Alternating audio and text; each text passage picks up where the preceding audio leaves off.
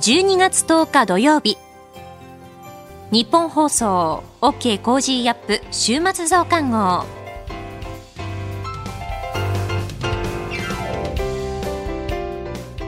ニッポン放送アナウンサーの新行市佳です。OK Cozy up週末増刊号。今週の放送でセレクトした聞きどころ。今後のニュースの予定を紹介していくプログラムです。番組の後半は Cozy upコメンテーターがゲストと対談するコーナー。今月はジャーナリストの峯村健司さんと麗澤大学特別教授の高橋史朗さんです。さらに株式市場の今週のトピックと今後の見通しについてトレーダーで株ブロガーのひなさんに伺います。今週もお付き合いください。それでは今週取り上げたニュースを振り返っていきましょう。G7、EU、オーストラリア、ロシア産原油に上限価格、追加制裁を発動へ。アメリカ11月の雇用統計、前の月より26万3000人増加。中国の江沢民元国家主席、北京で追悼大会。岸田総理大臣が防衛費5年総額43兆円を指示。旧統一協会問題をめぐる救済法案、成立へ。厚生労働省園児虐待の続発を受け全国調査へ。中国全土で新型コロナ対策を大幅緩和。アメリカの上院、ジョージア州民主候補が再選。こういったニュースを取り上げました。今週の聞きどころ。12月8日木曜日に鈴木哲夫さんと取り上げた厚生労働省園児虐待の続発を受け全国調査へというニュース。保育事業や子育て支援を行う認定 NPO 法人フローレンス会長の駒崎弘樹さんにお話を伺いました。それでは今週のプレイバック。厚生労働省園児虐待の続発受け全国調査へ。静岡県や富山県などの保育施設で園児虐待事件が相次いで発覚したことを受け厚生労働省と内閣府は昨日全国の自治体に対し近く不適切な保育の実態について全国調査する方針を通知しました。えー、まあ過去に示した手引きに基づいて対応するよう改めて要請しそして全国調査を行うという考えを示したということであります、うん、まあ、あの発端となるのはね、えー、裾野市で起きた、うん、あ逆さ釣りにしてたとかいろんなことが出てまあちょっとねはい。あのだけど、えー、これねあの今に始まったんじゃなくてね、えー、つまりこの保育と、それからそのあと介護ですね、はい、こういう分野っていうのはもう要するに人口の、まあ、少子高齢化もそうだし、それからやっぱりその女性がこう、社会で例えば働くとか、はい、それからやっぱりその若いご夫婦なんかの場合はやっぱり働きながら子供をね、預けて、そして、これもうこの時代って実はもういつから予想されたのかっていうね、ことを考えるともう、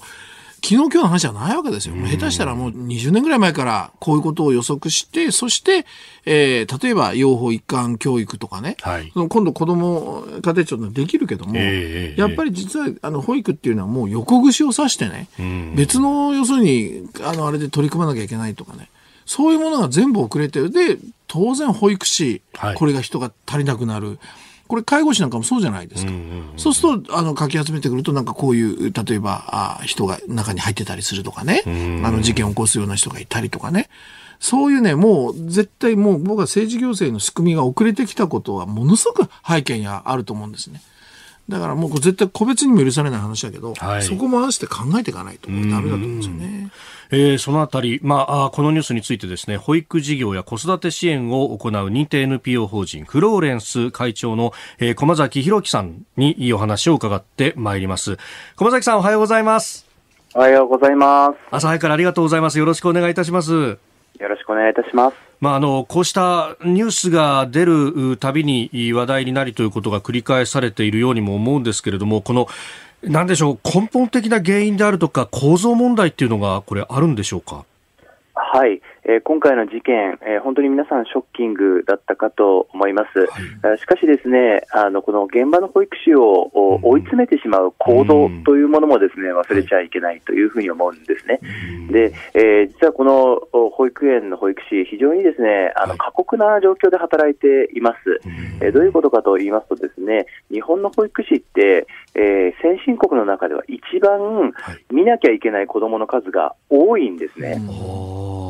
で、えー、それを人員配置基準っていうんですが、はい、日本の保育士はですね、1人で4歳児を30人見なさいっていうふうになってるんですね。うん、30人。はい、はい。それに比してですね、イギリスは1人で13人、ドイツは1人で9人です。つまり、イギリスの2倍以上、ドイツの3倍以上の子供を1人で見ろっていうふうに言われているという状況なんですね。これ、そうすると、どうしたって行き届かないというか、まあ、無理だよっていうふうになっちゃう人が多いわけですよね、まあ、というか。その通りです。その通りです。しかも、えー、保育園というのは国からの補助金によって成り立つんですが、はい、この補助金の額が少なくて、えー、そうするとですね、保育士の給与というのは低くならざるを得ません。なので、えー、仕事はすごく大変。だけど、はい、えー、給料はすごく低いという状況の中、毎日毎日働くという状況になるので、だんだん中にはやはり精神的に参ってしまう、えー、あるいはあ虐待に走るようなですね、えー、行為を出てしまうものもいると、まあ、そういうような構造が横たわっているということがあります。そうすると根本には何というか、こう、やる気の搾取というか、もう心意気で今まで支えてきてるっていうようなところが大きかったわけですか？はい、あのもうあのみんな子供が大好きで、なのでこの仕事になった、はい、でまあ辛いけどやりがいがあるし、えー、なんとか頑張ろうとい。うことで、はい、まあ、やってきたわけなんですが、実はこの人員配置基準、うん、74年間変わってないんですね。あ70え戦後すぐにできた基準がそのままってことですか？その通りです、えー、それをですねずっと放置し続けてきた政府、政治というものがあります。えー、ということは、この人配置基準の例えば4歳児で30人、まあ、これ、年齢が下がればもうちょっと、ね、人数はあの少なくなりますけれども、これ、あんまり根拠が薄いってことですか？はい、あの根拠はあの、まあ、現在のその学問の観点からすると根拠が薄い、まあ、ほぼ根拠がないと言ってもいいかもしれません。えー、スタジオにはジャーナリスト鈴木哲夫さんもいらっしゃいます。はい、おはようございます。鈴木です。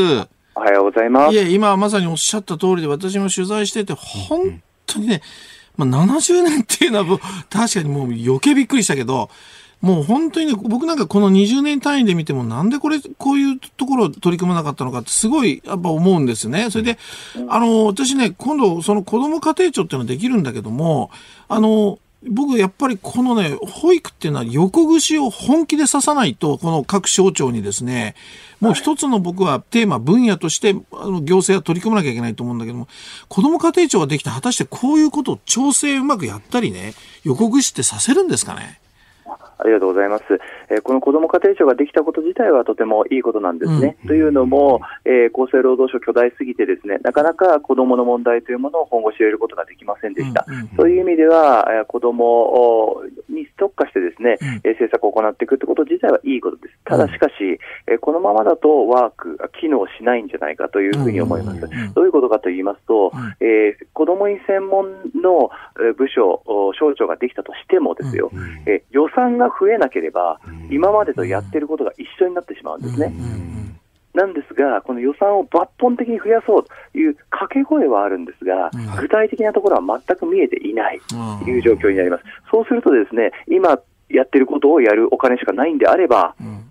あ決してそのサービスは向上しませんし、この人員配置の問題も解決しない、何も解決しないということになります。これ、その人員配置もそうですし、まあ、結局、手足となっていく人たちであるとか、これ、子ども家庭庁がまあできたとして、まあ、人員面でもやっぱり足らない部分というのは大きいですか？はい、えー、やはりですね、この、まあ、子ども家庭庁ができて、で、えー、やはりその予算を増やさなければ、うん、えー、その例えば保育所を雇うということもできませんし、さまざ、まな施策もできません。で、一方でですね、この実は日本の子どもの予算って、はい、欧米先進国に比べるとですね、約半分しかないんですね。はい、これだから倍増してもですね普通の国になるっていうレベルなんですよ、はい、それでいて少子化だっていうふうに言い続けてきたと、でも少子化ってもう何十年も前からなるって分かってたわけなんですよ、ね、えー、にもかかわらず子ども関係予算を増やしてこなかったっていうことは、少子化ってなるべくしてなってるっていうことがあるんですよね。ですから、まあ、今、遅きにしてしまっている部分はありますが、今からでもですね、はい、この予算を増やして、ですねしっかりと子どもと子育て家庭を支えるということをしなければ、まあ、このままずっと人口減少が進んでいって、衰退の道をたどっていくというのは、これ、明白なんですよね。このね、あの根本というか、今回発端となったこの保育士虐待の話ですけれども、これ、あのコロナでさらに現場やることが増えたということも言われてますが、その辺って影響してますかね？おっしゃる通りです。え例えば給食中にですね、黙食をしましょうということで、えー、一生懸命その、まあ、保育士さんがですね、喋らないように、えー、指導したりであるとか、あれ保育士自体もマスクで、えー、ずっといなくてはいけない、えー、大変な労働の中ずっとマスクで息苦しい、で、えー、同僚の顔が見えない、表情がわからない、ミスコミュニケーションが生まれてしまう、えー、そんなような中でですね、やはりコロナ禍で現場のストレスというのは非常に高まったというふうに言えるでしょう。いや、そうすると本当、ここで表に出てきたっていうのは、まあ、それは事件として対処しなければいけないけど、この構造の部分っていうのは、これ相当力入れていかないとなかなか変わらないかもしれないですね。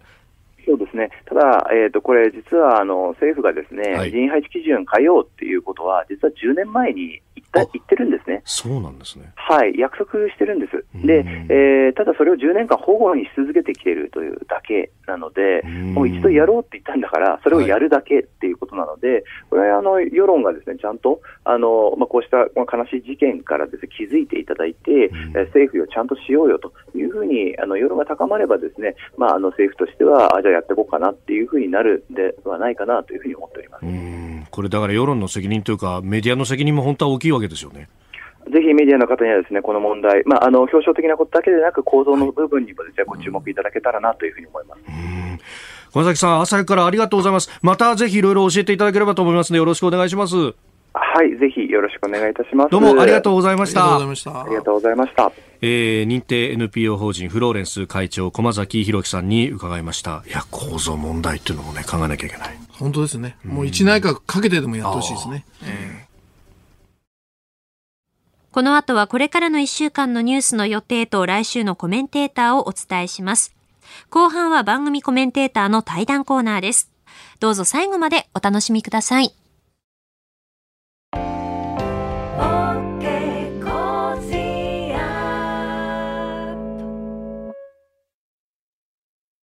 自分よし、相手よし、第三者よし。この三方よしの考え方は、より良い人生を築くための重要な指針です。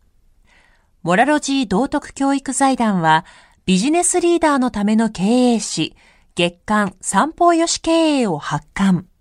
人づくり、SDGs に取り組む企業の皆さんにおすすめの一冊です。お問い合わせいただいた方全員に、月刊三方よし経営の見本誌、さらに小冊子心に残る話ベストセレクションを漏れなくプレゼントしています。詳しくはニッポン放送のホームページ内のバナーをクリック。創立96年、道徳で人と社会を幸せに。公益財団法人、モラロジー道徳教育財団。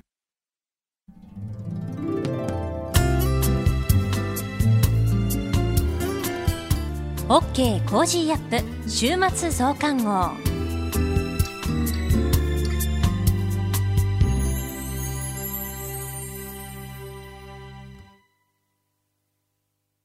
ニッポン放送アナウンサーの新行市佳がお送りしています。OK Cozy up週末増刊号。え先ほどプレイバックで厚生労働省園児虐待の続発を受け全国調査へというニュースを振り返りましたけれども、えー、ご意見のメールもいただきましたので、ここでご紹介したいと思います。えー、まずは神奈川県川崎市にお住まいの41歳女性の方からですね。えー、私の娘も0歳から保育園に通っています。0歳のクラスには4人くらいの担当がいたと思いますが、それでも少ないと思いまして、えおむつを変えたり、喧嘩を仲裁したり、ご飯のお世話など、朝送っていくと今日の一日の予定を念入りに打ち合わせていらっしゃいます。さらに毎日スマホで今日の様子を写真と文章で伝えてくれます。さらにさらに年間行事の対応、まだまだ書ききれないくらいの仕事があるんですよね。本当に保育士の方々には感謝しています。保育士の方々大変すぎますといただきました。えー、続きまして、こちらは神奈川県大和市にお住まいの35歳の女性の方からですね。裾野市での1歳児虐待問題で逮捕された保育士の一人が、コロナ禍でやることが増えてストレスを抱えていたといった供述をされたというニュースを耳にしました。だからといって、物言わぬ1歳児に虐待をしていいことにはならないし、言い訳にもならないと思います。こちらは、えー、東京都町田市にお住まいの56歳の介護士の方からですね、えー、今、保育士の虐待話題になっていますが、高齢者施設における虐待というのも減りません。えー、理由はいろいろありますが、低賃金、人手不足など、介護業界も改善することが山のようにありますとご意見いただきましたね。えー、メールいただきまして本当にありがとうございます。あの、OK 工事アップでは今週から私のニュース豊島谷というテーマでメールを募集しています。えー、今年関心を持ったニューススでしたり、あの、周りで話題になっていたニュース、そして身の回りで起きたニュースなどを募集しているんですけれども、たくさんこちらもメールをいただきましたのでご紹介していきます。えー、50代の女性の方からですね、えー、コロナについてというところなんですが、えー、仕事が発熱外来もしているクリニックでの医療事務なので、えやはり夏の第7波の日々を過ごしたことが、え私にとっての今年のニュースです。えテレビで様々な医療機関の様子が流れましたが、大体同じじです。思い出しても胃がキリキリとしてきます。コロナ禍3年目、医療機関としていろいろな対応になれましたが、すべて想定をはるかに超えてきました。今また感染者が増えていますが、まあ、夏に比べれば、で頑張っていますといただきました。えー、そして、あの、番組の中でエンタメのコーナーでですね、え、ー、と、日経 MJ のヒット商品番付についてご紹介したんですけれども、そこで、あの、西の横綱にハッシュタグ3年ぶりというのが、えー、入りましたが、えー、まさにですね、3年ぶりに再開されたという、そういったニュースも、あの、メールでいただきましたね。60代男性の方からです。えー、小学校の用務員として働いています。ウィズコロナですが、午前中だけのスポーツフェスティバル、運動会のことですね。えー、小学校6年生の修学旅行、陸上競技大会、校内マラソン大会など、3年ぶりに再開されたことが、えー、私にとってのニュースです。経済も動き出しました。私たちにコロナに負けず元気を与えてくれましたという明るい話題ですね。私もこの間あの東京駅に行ったらですね、あの修学旅行生と思われる学生のあの集団に遭遇したんですけれども、皆さん、あの、東京ディズニーランドのこう紙袋とか、あの、持ってすごくこう、ワイワイしていたのが、ああ、こういう光景見るの久しぶりだなって思いましたね。さあ、そしてですね、こちらはリスナーの皆さんにとってのですね、えー、ニュースということで、こちらもたくさんいただきました。えーとですね、千葉県柏市にお住まいの34歳男性の方からです。子育て支援について、10月に子供が生まれました。おめでとうございます。10月から新たに始まった出生時育児休業を取得して、妻と2人で育児をやっています。妻も私も共働きです。出生時一時金を増やす、子供が生まれた時に一時金を支給するなどあるんですが、まず第一に保育園に必ず入れるようにするとか、一時金ではなく、もっと子育て支援充実させてほしいですという、え、ご意見もいただきました。続いて50代女性の方。2022年は引っ越しの連続でした。夫の転勤で去年の今頃は札幌市に住んでいたんですが、え再び夫が東京に呼び戻されて、今年の9月末に千葉市に引っ越しました。で諸事情により、さらに11月中旬に千葉市から所沢市に引っ越して現在に至ります。大変でしたね。え転居が多すぎてマイナンバーカードの住所記載欄がいっぱいになってしまいました。早く引っ越し仕様の生活から抜け出せるようように頑張りますといただきました。えー、続きまして埼玉県にお住まいの64歳の男性の方からです。今年起きた私のニュースはセキュリティ詐欺です。えー、夜突然パソコンが大音量で鳴り出して、え、あとはよくある話のままでコンビニで電子マネーを買う直前に店員さんが、それは詐欺ですよと言って警察に連絡して警官に聴取を取られました。店員さん気づいてくれてよかったですね。えー、未遂に終わりましたが、パソコンの修理に2万5千円ほどかかりましたという、えー、なかなかショッキングな大変だったあのニュースもこちらに寄せられましたね。あの、私も本当に最近迷惑メールがよく届くようになってですね、うっかりあのファイルを開かないようにとか、そういった部分は注意しているところがありますけれどもね。えー、続いて、鳥取市にお住まいの60代の方からです。今年の私のニュースは、盲導犬を交換したことです。あ、新しいパートナーとの生活半年になりますといただきました。あ、じゃあ新しいその、あの、盲導犬のワンちゃんをお迎えしたっていうことですよね。ね、新しい生活には慣れた頃なんでしょうか？えー、続いて70代の女性の方からです。山梨県の方ですね。えー、孫のあかねちゃん小学6年生が富士登山を夏に達成したことです。すごいですね。2年前から富士山に登ることを目標にあちこちの山歩きを重ねて、この夏達成できてとっても喜んでいました。私も感激しました。といただきましたが。2年前から目標に掲げていたっていうことは小学4年生の頃から富士山を登ることを目標にあちこち登って練習してようやく目標達成できたという。あ嬉しいニュースですね。私もちょっとこのメール見てすごくあの温かい気持ちに、ほっこりした気持ちになりました。え本当にたくさんメールいただいてありがとうございます。まだまだあなたからのメールお待ちしています。番組の中でもご紹介していきますので、えぜひ一緒に今年1年を振り返っていきましょう。私のニュース、としまたぎ、え番組のホームページのメッセージフォームからメールでぜひお寄せください。さあ、そしておしまいに番組からのお知らせです。12月19日からの1週間、コージーは特別企画をお送りします。題して、ニュースの侍、いざ有楽町、コージーダブルコメンテーターウィーク、コージー殿の13人。えご好評にお答えしまして、今回も毎日コメンテーターがお二人ダブルでいざ有楽町へ生登場です。2022年のニュース、この1週間で全て語り尽くしていきます。初日12月19日月曜日は須田慎一郎さんと宮崎哲也さん。20日火曜日は元環境大臣、衆議院議員の小泉進次郎さんと峰村健二さん。21日水曜日は佐々木俊直さんと筑波大学教授、東野敦子さん。そして22日木曜日は、飯田康之さんと東大先端研の小泉優さん。最終日23日金曜日は、青山茂春議員と高橋洋一さんです。さらに黒木ひとみさんの朝ナビのゲストは歌舞伎俳優の坂東彌十郎さんです。黒木ひとみさん、肌道子さん加えてこれで13人。はい。鎌倉殿の13人にあの、あやかろうという感じがどうありますけれども、細かいことは気にせずに、えニュースの侍、いざ有楽町、 Cozyダブルコメンテーターウィーク、 Cozy殿の13人、ぜひよろしくお願いします。ラジオで聞いても、ラジコで聞いても、ポッドキャストで聞いても、ニッポン放送で聞いていただいていることに何ら変わりはございません。これはよく飯田さんが言ってますね。え飯田コージの OK コージーアップ、平日朝6時からニッポン放送で生放送でお送りしています。では、いざ出陣。いざ有楽町続いてはこれからのニュースの予定を紹介します。12月11日日曜日、日本の宇宙ベンチャー iSpace 開発の月面着陸船を打ち上げ。12月12日月曜日、11月の企業物価指数発表。九州電力が限界原発3号機の発電を再開。今年の漢字発表。12月13日火曜日、定例閣議、ウクライナ支援に関する国際会議開催、アメリカ・アフリカ首脳会議開催、プロボクシング世界主要4団体バンダム級王座統一戦、井上直也対ポール・バトラー。12月14日水曜日、FOMC アメリカ連邦公開市場委員会最終日、EU と ASEAN 東南アジア諸国連合首脳会議開催。12月の日銀短観発表。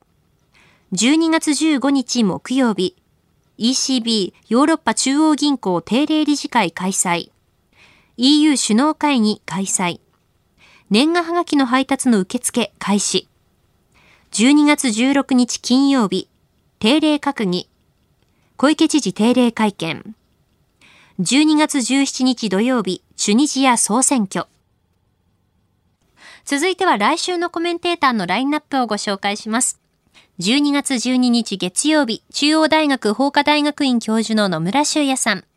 13日火曜日、経済アナリストのジョセフ・クラフトさん。14日水曜日、メーカー大学教授で日本国際問題研究所主任研究員の小谷哲夫さん。15日木曜日、全日本銀行政策委員会審議委員の片岡剛士さん。16日金曜日、外交評論家で内閣官房参与の三宅邦彦さんです。コメンテーターの皆さんは6時台からの登場、ニュース解説をしていただきます。飯田浩司の OK Cozy up、ぜひお聞きください。この後は、 Cozy upコメンテーターがゲストと対談するコーナーです。ジャーナリストの峯村健司さんと、麗澤大学特別教授の高橋史郎さんです。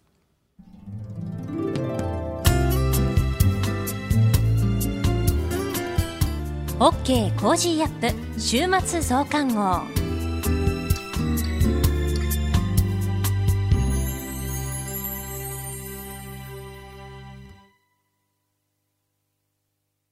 道徳って何だろう？思いやりって必要なの？その答えは道徳を考える月刊誌ニューモラルにあります。今や日本人の道徳力は世界からも大注目。さああなたも道徳を学びませんか？お問い合わせいただいた方全員に月刊ニューモラル、さらに小冊子心に残る話ベストセレクションを漏れなくプレゼントしています。月刊ニューモラルは創刊50年。日々の出来事をテーマに人間力が豊かになるエピソードが満載です。詳しくは日本放送ホームページ内のバナーをクリック。道徳で人と社会を幸せに。公益財団法人、モラロジー道徳教育財団。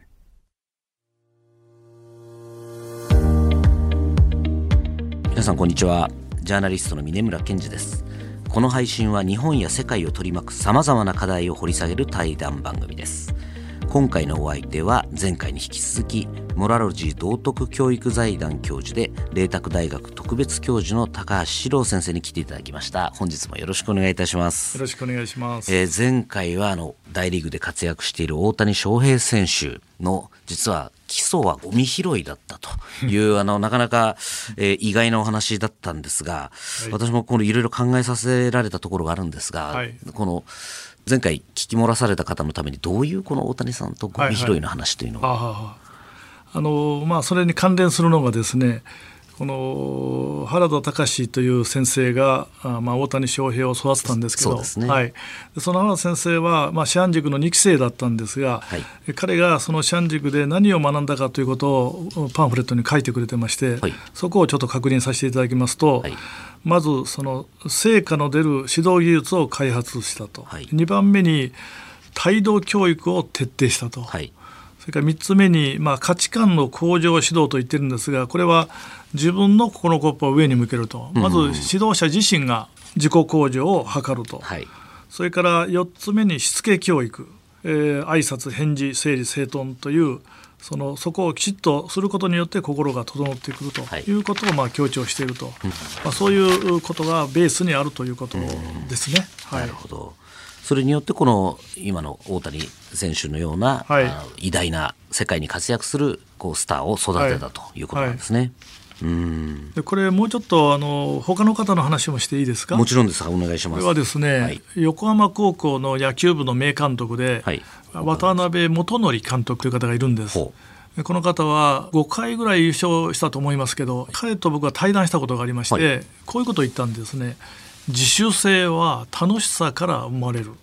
楽しさは厳しさから生まれると言ったんです。これはなかなか眼蓄深い言葉でしてね、はい、あの前回主張りということを言いましたけど、はい、主というのは基本の型を守ると。例えば基本練習ですね、はい、サッカーで言えば蹴るとか、柔道で言えば受け身とか、私は卓球部でしたけど素振りを1年間させられましてもういい加減にいいだろうと、うん、自分の型をさせてもらいたいと言ったけどダメだと。つまりあの例えばゴッホでも独創的な絵を描きますが最初はまず型を真似るというところから入るんですね、はい、あるいは一時期は浮世絵をそのまま真似をした、はい、つまり形を模倣するというところが基本の型を守るという段階でスポーツでもそれがまず問われるわけ。ですそれが厳しさの段階なんですなるほど。これは好むと好まざるとにかかわらずやらないといけないわけでそれは嫌だって言ったらこれは成り立たない。まず最初の基本の型なり動作を学ぶこと、はい、これ厳しいことだけどやらなきゃいけない、はい、それが主の段階ですね。で次の歯はで型を破ると、一番楽しいところ、ええ、だから型を破る楽しさがあるわけですね、でしかしその破っても離るるとても元を忘るなと千利休は言ってんですけど、うん、聞く作法を守り尽くして破るとも離るるとても元を忘るなと、うん、その型を破って自由自在になっても基本のことを忘れちゃいけないと、うん、でこれがその型を破る楽しさが、まあ、さっきの楽しさは厳しさから生まれるといった意味なんですね。その楽しさは、まあ、自主性自主性は楽しさから生まれると言ったわけです。最終的には子どもの自主性が尊重しないといけないんだけど、はい、それは楽しさから生まれるんです。しかしその楽しさは基本練習をやってきた厳しさから生まれるんだ。なるほど。なぜこのことが大事かというと今最近は子どもの自主性を尊重するとか子どもの個性を尊重すると言いますよね。でもその元になっている基礎基本というものをきちっと教えることがベースになって自主性も個性もオンリーワンも全部出てくるのでそこを履き違えてはいけませんよ。なるほど。どうしてもなんかこのゆとり教育とかっていう話とか聞くと、そこもうあんまり厳しいことやらないで、はい、子どもたちにやりたいようにやらせればいいっていうところだけがフォームアップされてる感じがしますね。そうなんですよね、もう一つはですね大谷選手は人生は夢が作るんじゃなくて夢が人生を作るんだと言ったんですけどね。夢が人生を作る、はい、でその夢ということを大事にしたスポーツ選手はいっぱいいましてね、はい、まあ、これは有名なのはイチロー選手とか山下康弘とか、はい、サッカーの川島英二というゴールキーパーね、から登山家で野口健という人がいましてね、まあ、この方も有名ですけど彼もね夢というものを大事にした人で。あの昔アジア大学に一芸入試っていうのがあったんです。すべての総合得点ではなかなか難しいけど、はい、一芸に秀でて合格しようなるほど。こういうのが一芸入試といったんですね、はい、で普通の人は、えー、自分がテニスで、えー、全国1位とか、はい、野球でなんとかとかっていう過去の実績を上げるんですが彼には何もなかった、それで彼が言ったのは夢だった私をアジア大学に入れてくれたらこうなりますと 宣言をしてですね。どんな夢を語ったどんな夢を言ったかというとですね、はい、1990年8月にはヨーロッパ大陸モンブランに登頂しますと、はあ、90年12月にアフリカ大陸キリマンジャロに登頂しますと、ええ、92年9月にはオーストラリア大陸コジアスコに登頂します、えー、92年12月には南米アコンカグアに登頂します、はい93年6月には北米マッキンリーに登頂します、うん、94年12月には南極。96年1月にはロシア。97年8月にはアジアチョモランマに登頂しますとやったんです。それで私はね彼と対談した時に、はい、あなたこの年月は正確に実行しましたかと、はい、つまり適当にいい加減に目標を立てたのか、えそれともきちっと綿密に立てたのかを確認したかった、はい、で彼が言ったのはいやこの通り実行しましたと。でつまり彼のゴールはアジアチョモランマ登頂でこれが長期目標で、はい、でもそのアジアチョモランマに登頂するまでにはいろんな課題があって、うん、それはまず何年何月までにはどの課題をクリアするという、この短期目標をきちっと立てて、それを一つずつクリアしていたと。なるほどそれで彼はいつも背伸びをしていればいつかは背が伸びると 言ってるんですけどね。さっきの夢があの自分を育てるっていうと似てますね、はい、よく似てます。それからまあ有名なのは大体小学生のところに将来の夢っていうのを子供が書く、はい、これはたくさんありましてね。でイチロー選手は特に有名なんですけど彼が小学校6年の時に書いた「僕の夢」というのも非常に有名な文章でこういうものなんですね。はい僕の夢は一流のプロ野球選手になることです。そのためには中学、高校と全国大会に出て活躍しなければなりません。うん、活躍できるようになるためには練習が必要です。僕は3歳の時から練習を始めています。3歳から7歳までは半年ぐらいやっていましたが、3年生の時から今までは365日中360日激しい練習をやっていますと。だから1週間中で友達と遊べる時間は5、6時間ですと。だから必ずプロ野球の選手になれると思いますと。でプロに入団して、えー、ドラフト入団で契約金は1億円以上が目標で もう契約金のことまで。契約金まで具体的ですよね、はい、目標としては、はい、でこの例はねスポーツ選手挙げればきりがなくて山下泰弘とか石川遼とかゴルフのね、私が一番注目したのはあの川島英二という、はい、今回もワールドサッカーのゴールキーパーの選手に選ばれてますが彼が埼玉の小学校を卒業してるんですが、はい、小学校6年生の時に書いた将来の夢というのがありまして、はい、それ私がたまたま、まあ、埼玉県の教育委員長をしている関係もありまして埼玉県の小学校をよく訪ねるんですが、はい、そこに訪ねたら文章が載っておりまして、まあ、こういうものなんですけどね、これが彼の写真で当時のあ本当だ。面影があります、はい、面影があります、えー、でもちゃんと J リーガーのサッカー選手になって日本代表に選ばれるともう小学校時代に書いてるわけです。で彼が書いた本に「準備する力」という本がありまして、はい、これがなかなか面白いんですが彼はこういうことを言ってるんですね。自分は10年後20年後のまずビジョンを描くと、うん、その夢から逆算のマネジメントで今自分は何をすべきかをセルフコントロールするんだと。つまり自分を抑えるって言ったらなかなか難しいですよね、はい、分かっちゃいるけどやめられないということもあるしね、ところが自分の夢があれば、はい、その夢のために逆算をしてセルフマネジメントする。だから律せられてんじゃなくて誰かから何かを管理されてんじゃなくて自分の夢のためにそれを実現するために自分をセルフコントロールすると。いうことを、まあ、彼は逆算のセルフマネジメントとこう言ってるんですけどね。これも夢から自分自身の今をうまくコントロールしている一つの例じゃないかと思ったんですね。大谷翔平選手と似てますよね、やはりどんと長期目標、はい、その8球団からこの指名を、ドラフト指名を受けるんだっていう目標から、ちっちゃな目標をこう重ねていくっていうところと似てますよね、はい、なんか成功の方程式がやはりみんな共通点がありますよね。そしてその夢とか目標というのを外から与えられたなくて自分の内側からの願いというか内発的なものだから決してこう上から与えられてお前はこうなれって言われると反発しますけど、はい、いやそうじゃなくて自分の内なる願いとして溢れ出たものだから非常に強いと言いますかね。なるほど、はい、この辺りこの、まあ、スポーツ選手の、まあ、お話だったんですが、はい、これ一般の人そうではない、はい、スポーツ選手ではない人たちにも当てはまるはい。当てはまります。でこれはですね今あの志教育という言葉が今教育界では注目を集めてるんですけどね、はい、その子どもたちが今なかなか夢がないわけです。そのお父さんお母さん見てるとなんか幸せそうでないしどうも元気になれない、まあ、そうです。経済もそんなに成長していかないし、はい、日本の姿を見ててもですね、えー、元気にならない。でまあ、そういう中で子どもたち自身があ自分の心のコップを上に向けるというためにどういう教育ができるか家庭でできること、学校でできること社会が例えば今までは GDP というその経済成長を基準にしてきたわけですね。すねところがねこれよくユニセフとか世界の調査で幸福度調査って、はい、まあこれはまた次の話題にも関係してくることなんですがね、えー、今日本の子どもたちの一番の問題点は幸福度というのは非常に低いと。幸せを感じていないという。いないと。うんうんうん、えー、あるいは自己肯定感、はい、自分自身に対して自信がない。はいということが世界に比べて非常に低いことが分かっているんです。身体的には非常にレベルは高いんですけど、はい、精神的な健康度ですね。これはあの GDP 優先から GDW W はウェルビーイングの略なんですけどウェルビーイングなるほど。ウェルビーイングっていうのは心や体が健康な状態です、まあ、これが幸福感に、まあ、幸福学につながるんですけど、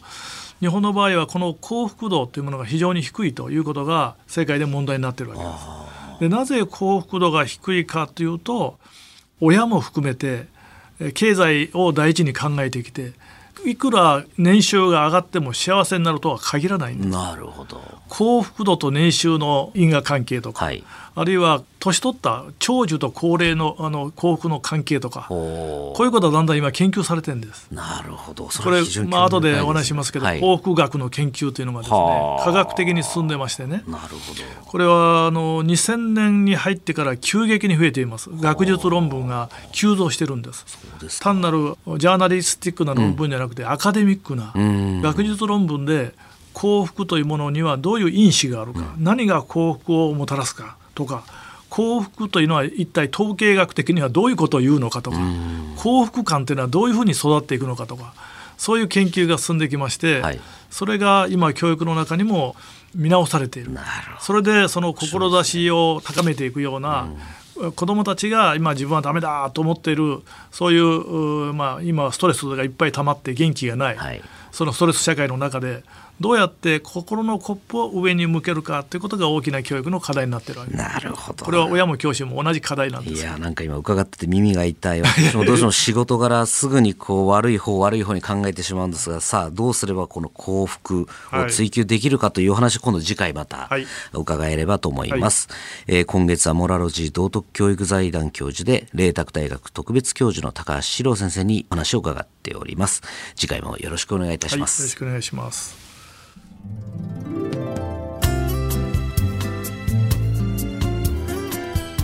OK Cozy up 週末増刊号。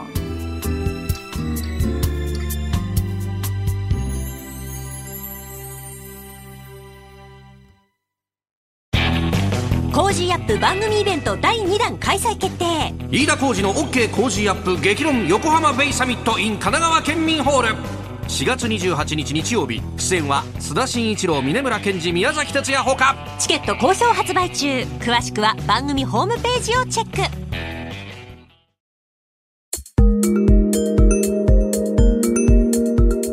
OK Cozy up 週末増刊号。株式市場の今週のトピックと今後の見通しについてトレーダーで株ブロガーのひなさんに伺います。それではひなさんよろしくお願いします。ひなです。今週も個人投資家の視点で今の株式市場をお伝えいたします。今週のトピックはエニーカラーショックです。日本市場は目先材料らしき材料はなく、マザーズ指数は弱めに推移していました。先日よりエニーカラーという銘柄が急落したことで、新興市場全体がネガティブな影響を受けました。投資家の間では、エニーカラーショックなどといった声も上がりました。エニーカラーは今年の6月に上場した IPO 銘柄です。二次三次という人気 VTuber の運営を手掛ける会社です。上場してから9月中頃までは8000円以下の水準で推移していましたが、9月14日の決算後、株価は飛び上がり人気化していきました。今年の6月の IPO 銘柄の中でも成功事例となった格好で IPO 人気を引っ張っていった中心的銘柄になっていました。流れが変わったのは12月5日からです。上場から半年が過ぎた頃でロックアップ期間が終了しています。ロックアップというのは IPO 上場にあたって創業者やベンチャーキャピタルなど上場前から株式を持っている大口を主体に、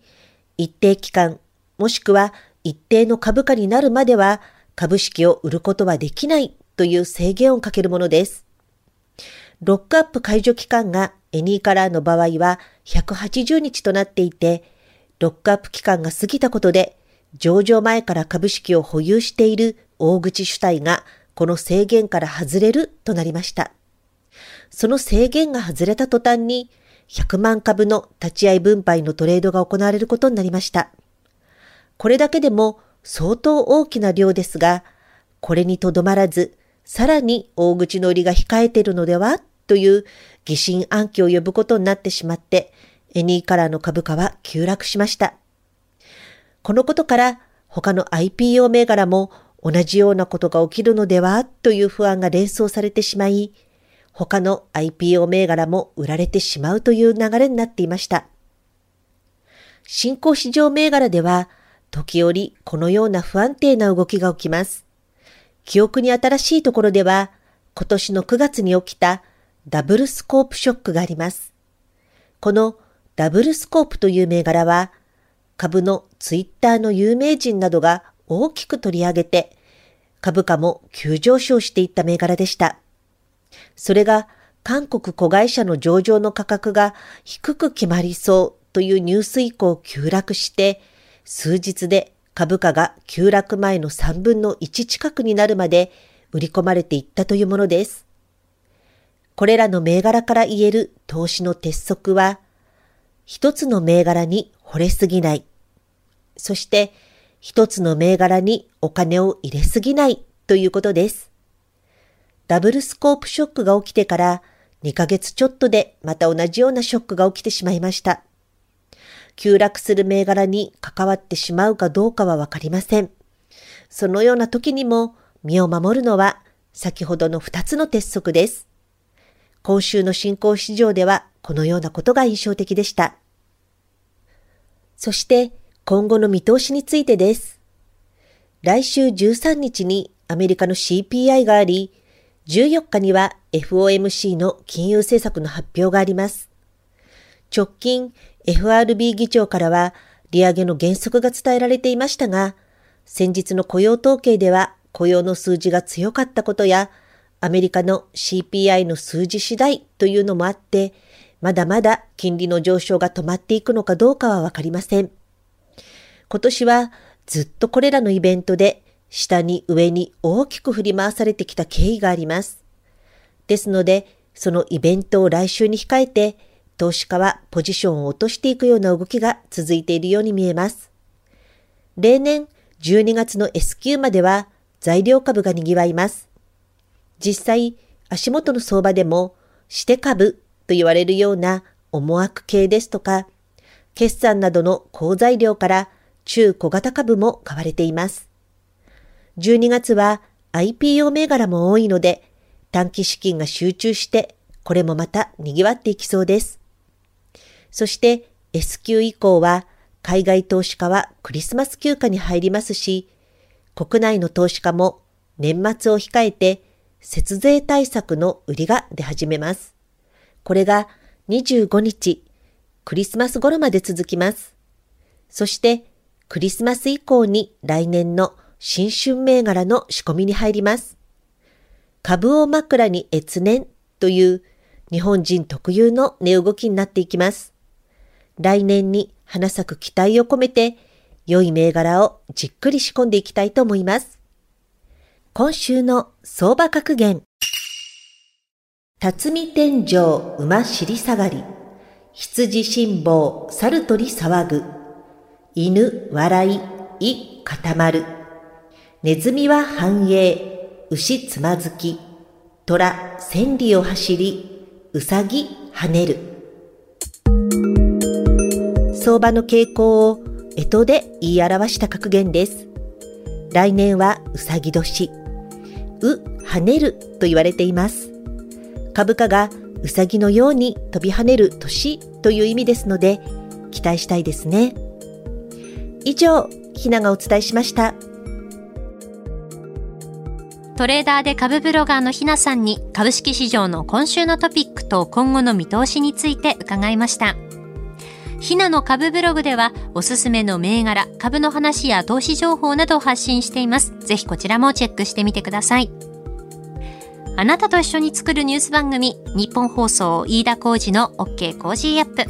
平日月曜日から金曜日朝6時から8時までの生放送でお届けしています。ぜひ FM 放送、AM 放送はもちろん、ラジコやラジコのタイムフリーでもお楽しみください。OK コージーアップ週末増刊号。ここまでのお相手は、日本放送アナウンサーの新業一華でした。